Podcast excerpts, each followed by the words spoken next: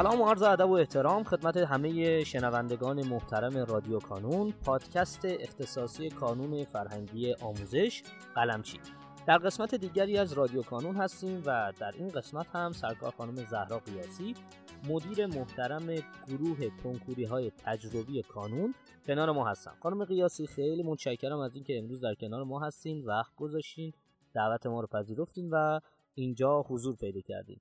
اگر سلامی دارین خدمت دوستان بفرمایید و بعدش کم کم ورود کنیم به موضوع گفتگوی امروزمون. سلام عرض می‌کنم خدمت همه دانش آموزان عزیز. ما توی جلسه قبلی صحبت به نظر خود من مفید داشتیم در مورد روش تستنی چون چرا میگم به نظرم مفید؟ به خاطر اینکه یه دغدغه است دیگه. دغدغه همه بچه هاست بچه های مخصوصا متوسطه دو این دغدغه مشترکشونه.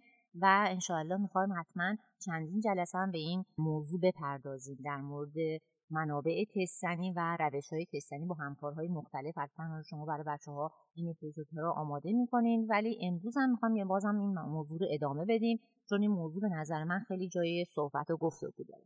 متشکرم از شما خانم قیاسی. همونطور که خاطرتون هست و خاطر دوستان عزیزمون من همینجا اعلام کنم که لطفا اگر قسمت قبلی ما رو نشنیدید همینجا پاس کنید برید این قسمت رو بشنوید و ما در ادامه قسمت قبلی داریم این قسمت رو تولید می‌کنیم که به امید خدا بتونه بیشتر به شما کمک کنه. خب همینجوری که در جریان هستید ما در آخر قسمت قبلی یه سوالی مطرح کردیم که آقا همینجوری که صحبت شد بچه ها نیازه که یه سری تست های استاندارد پیدا بکنن ولی تست های استانداردی که مناسب شروع تست زنی باشه. یعنی خیلی دشوار نباشه که بچه ها زده بشن.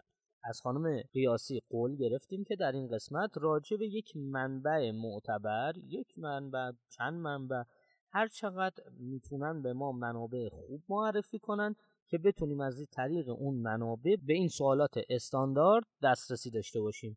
خانم قیاسی خیلی ممنون میشم اگه بتونید بیشتر با ما در مورد این موضوع صحبت کنیم. بله همطور که توی جلسه قبلی هم من حتما تاکید کردم حتی اگه حالا بچه‌ای که شنیدن یا حالا حتی نشیدن بازم دو مرتبه به این تاکید می‌کنم ببین وقتی ما در مورد تستنی صحبت می‌کنیم دو تا موضوع وجود داره. یکی روششه یکی منابع است. یعنی دوتا رو نمیشم از هم دیگه تفکیک کرد. اینکه آقا من با چه روشی کار کنم با چه منابعی کار کنم. در مورد روشش حالا خب تو جلسه قبلی خیلی مفصلتر راجبش صحبت کردیم. در مورد منابعش ببینیم منابع من تو جلسه قبلی هم یه اشاره کوچیکی کردم. ببینیم قطعا تست کنکور باید جزو منابع ما برای تستنی باشد. قطعا تست شبیه سازی شده کنکور که اگه یه مقدار تستای کنکور تغییر کرد تیپش عوض شد ما بتونیم از پسش بر بیاد باید جزو منابع ما باشد. ولی یه موضوع وجود داره دیگه. ما الان توی بازی زمانی هستیم که دانش آموزا تازه می‌خوان وارد مقطع جدیدشون بشن. یعنی وارد دهم می‌خوان بشن وارد یازدهم می‌خوان بشن وارد دوازدهم می‌خوان بشن. وقتی می‌خوایم شروع بکنیم حتما چیزی که وجود داره باید از منابع انتخاب بکنیم که خیلی مثلا خب سوالای کنکور درصد زیادشون سوالهای اتفاقا چالشی هن سوالای نکته دارن سوالای مفهومی هستن. یعنی اینکه من بخوام خودم انتظار داشته باشم که مثلا من اگه یه مبحثی رو مثلا مثل همین مولکول های اطلاعاتی فصل یک دوازدهم راحت خوندم دو سه روز بعد بتونم همه تستای کنکورش رو جواب بدم قطعا همچین انتظار بیخودیه که از خودم دارم و بدتر ممکنه من سرخورده بشم و اون نتیجه که دلم بخواد رو نگیرم. قاعدتا برای شروع بچه قاعدتا بهتره از تست های انتخاب بکنیم که مطمئن باشیم که این تست ها اولا خیلی از فاز کنکور فاصله ندارن. یعنی منظورم که سوال ها علکی طوری نیست که زیادی آسون باشه ولی شبیه کنکور هم نباشه. به قول معروف یه جوری باید بچه از جایی شروع بکنید که حداقل آمادگی اینو پیدا کنید که وقتی یه مجموعه سوال کنکور رو به شما میدن شما قابلیت یا توانایی شناسایی سوالهای ساده کنکور رو سریع پیدا کنید. یعنی موضوعیه که الان ما داریم. یعنی اتفاقا یه سوال ویژه‌ای که اتفاقا الان تو ذهن خود من هی داشت تکرار می‌شد هی داشت تکرار می‌شد اینکه آقا من می‌خوام برای بچه ها توضیح بدم که آقا من از شروع از کجا شروع کنم می‌خوام اینو توضیح بدم که بچه ما از شروع بهتر از سوالهای شروع کنیم که در عین اینکه از فاز کنکور از فاز امتحانات مدرسه خیلی دور نیست ولی به پیچیدگی و سختی بعضی از سوالات کنکور و سوالات مدرسه هم نیست. یعنی ما ابتدا با سوالهای ساده تر کارهای ساده تر سوالهایی که نکته دارن ولی نکته هایی هستش که من می‌تونم سریعتر تو ذهنم تثبیت کنم شروع می‌کنیم. بعد میریم سراغ خود سوالهای کنکور و حتی بعدش تو مرحله بعدی سوالهایی که شبیه سازی با کنکور شده. در مورد منبعی که شما فرمودین خب الان چیزی که خیلی مد نظره یه سوال که شما پرسیدین سوالتون نکتهش خیلی خوب بود اینکه آقا من این کتابی که می‌خوام شروع کنم این سوالی که شروع می‌کنم چقدر براش وقت بذارم؟ شما هی داریم میگی آقا من از سوالهای روتین تر شروع کنم سوالهای ساده تر شروع کنم. چقدر زمانم رو بذارم برای سوالهای روتین تر سوالهایی که می‌تونم از پسش بر بیام. چقدر زمانم رو بذارم برای سوالهای خود کنکور؟ و چقدر زمانم رو بذارم برای سوالهای دشوارتر. این خیلی موضوع مهمی ها بچه یعنی شما وقتی می‌خواین تستنی بکنین حتما برای خودتون باید این لول بندی رو داشته باشین. این سطح بندی رو داشته باشین. که آقا من سطح اولم از سوالهایی شروع بکنم که یه مقداری سوالهای روتین تر باشه که تو ذهن من مطلب رو تثبیت بکنه. مرحله بعد برم سراغ سوالهای خود کنکور که حالا یه مقدار همه معمولا هم سوالهای کنکور سوالهای مفهومی تر هستن. و مرحله بعد اگه می‌خوام سوالهای حتی دشوارتر از کنکورم کار بکنم. مرحله اول که مرحله هستش که شما بخواین سوالهای روتین تر کار بکنید و الان اتفاقا این بازه زمانی زمانی که برین سراغ این قضیه این هستش که شما بخواید تو هر مبحثی حد اکثر به نظر من پنجاه تا مثلا اگه فصل یک هایی که در نظر بگیریم مثلا اگه شما بخواید فصل یک دهم که مثلا توی درس زیست فصل دنیای زنده است در نظر بگیرین آقا من اولوش از نهم من دارم میرم دهم می‌خوام زیست برای خودم تو تابستون پیشخوانی کنم. هم فصل یک و دو هم تا دو تا سنگین گوارش. هم فصل یک هم من برای خودم بخونم پیشخوانی بکنم خیلی خوبه.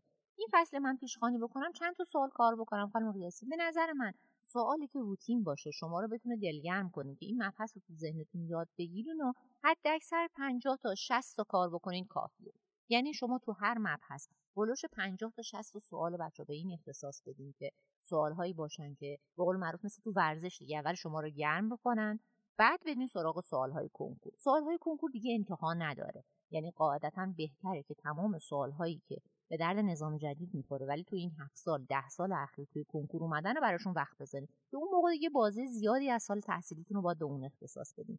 و حالا بعدا اگه سوالهایی هم بخواین کار بکنید که این شبیه سازی با کنکور باشه اونم همینطور با تعدادش محدود باشه. یعنی بچه این دوتا بازه یعنی سوالهایی که می‌خواین سوالهای روتین باشه سوالهایی باشه که برای گرم کردن و اول استفاده باشه. نباید خیلی تعداد زیاد باشه.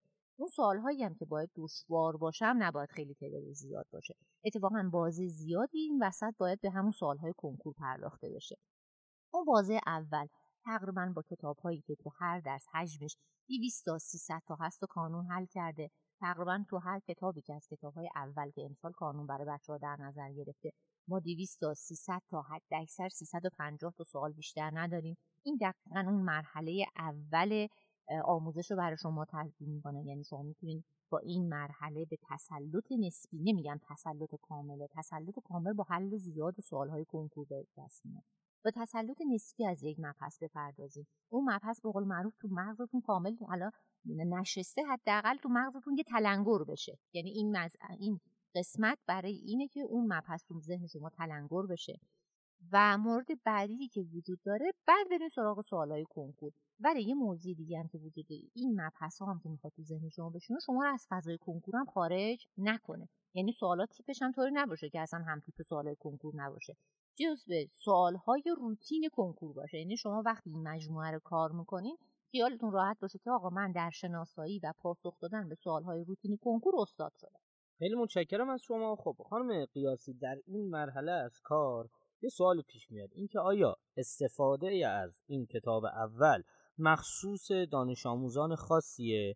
مثلا من دانش آموزی که ترازم خوبه ترازم بالاست یا تستنی خوبی دارم تو درسا قوی هستم می‌تونم ازش استفاده کنم یا نه؟ من دانش آموزی که هنوز شروع نکردم می‌تونم ازش استفاده بکنم. آیا به گروه خاصی از دانش آموزان تعلق داره؟ این سوال شما سوال خیلی خوبیه. از این جهت که ببینیم بازم من همون مثال ورزشی می‌زنم. ما وقتی می‌خوایم ورزش بکنیم چه آدم حرفه‌ای باشیم چه آدمی باشیم که آماتور باشیم قاعدتا همه ما اول از همه بچه ها باید قاعدتا وقتی می‌خوایم ورزش کار بکنیم با های سبک شروع بکنیم بعد بریم سراغ های سنگین این یه چیزیه که برای همه ما مشخصه. وجود داره در مورد این روش تستنی به همین صورت منابع تستنی به نظر من همه دانش آموزا اتفاقا دانش آموزهای قوی اول از همه باید بیان از یه منبع کوچیک استانداردی که سوالهای روتینتر داره سوالهایی داره که بعد از خوندن کتاب درسی می‌تونن راحت بهش جواب بدن. یا نمیگم راحت یعنی بازم با چالش کمتری می‌تونم بهش جواب بدن و جواب بدن. چرا؟ چون ببین دانش آموز قوی همیشه یه دغدغه داره. میگه من سوال سختتر تونستم جواب بدم و من خیلی صحبت شنیدم از بچه ها میگه آقا من توی کنکور سوال سختتر تونستم جواب بدم و ولی اون سوال آسونه رو یه بیدقتی کردم. یعنی بعد از اکثریت آزمونا ما این موضوع بیدقتی از بچه ها میشنیم اتفاقا چیزی که می‌تونه خیلی بیدقتی بچه ها رو کم بکنه اینه که آقا با یه منبع خلاصه جمع جور که چندین بارم من تستاشو هی برای خودم حل کرده باشم بتونم توی سوالهایی که بقول معروف روتین هستن بیدقتی هامو شناسایی بکنم. من متوجه بشم که آقا وقتی من سوال حل می‌کنم کجاشو بیدقتی می‌کنم؟ چند بار این سوال حل بکنم؟ دیگه سر جلسه آزمون سر جلسه کنکور همچین تیپی رو ببینم بیدقتیم تو ذهنم ملکه شده و متوجه میشم که آقا من این همچین جایی رسیدم ممکنه یه دفعه بیدقتی بکنم و اون بیدقتیامو شناسایی بکنم پس به نظر من این کتاب کتابی که بتونید به قول معروف استاندارد باشه تستاش حجمش متعادل و کم باشه که زمان خیلی زیادی هم از بچه ها نگیره. و طوری هم باشه که از فضای کنکور خیلی فاصله نداشته باشه برای همه دانش آموز قابل استفاده است. دانش آموز متوسط و دانش آموزی که یک مقدار از متوسط کمتره از این جهت بهش کمک می‌کنه که اول از همه مطالب رو تو ذهنش بنشونه بعد بره سراغ تست های سختتر و پیچیده تر کنکور. و دانش آموز قوی هم از این جهت بهش کمک می‌کنه که بتونه توی تست های روتین کنکور و تست های شبیه سازی روتین کنکور سوالهایی که بیدقتی بهش کرده رو کاملا بشناسه و بیدقتی هاشو بتونه کاهش بده. از این جهت به نظر من همه بچه ها قاعدتا باید اول از همه از یه منبع کوچیک و کم هش مثل این استفاده بکنن و بعد برن سراغ سوالهای کنکور و سوالهای بیشتر خیلی ممنونم از شما خانم قیاسی گرامی. ما حالا تلاشمون اینه که بتونیم در هر بخشی مسئولانی که در حوزه حالا خاصی از کتاب های اول کار کردن و دعوت بکنیم که بتونن در مورد کتاب خودشون گفتگوی بیشتری داشته باشیم باشون و در واقع شنوندگانمون بتونن آگاهتر باشن نسبت به این ماجرا. خیلی متشکرم از اینکه امروز دعوت ما رو پذیرفتین و تشریف آوردین. خیلی سپاسگزارم از شما بابت اینکه صدای ما رو شنیدین. خواهش می‌کنم که اگر سوالی دارین همینجا برای ما کامنت کنید ما هم قول میدیم در اولین فرصت به همه سوالات شما پاسخ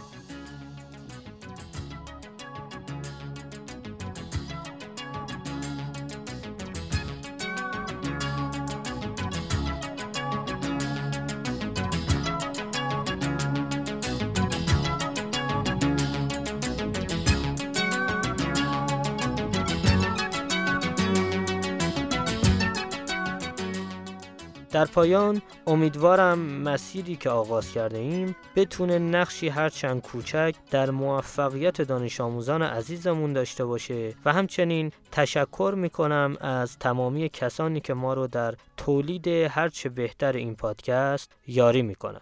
تا شماره بعدی رادیو کانون خدا نگهدارتون.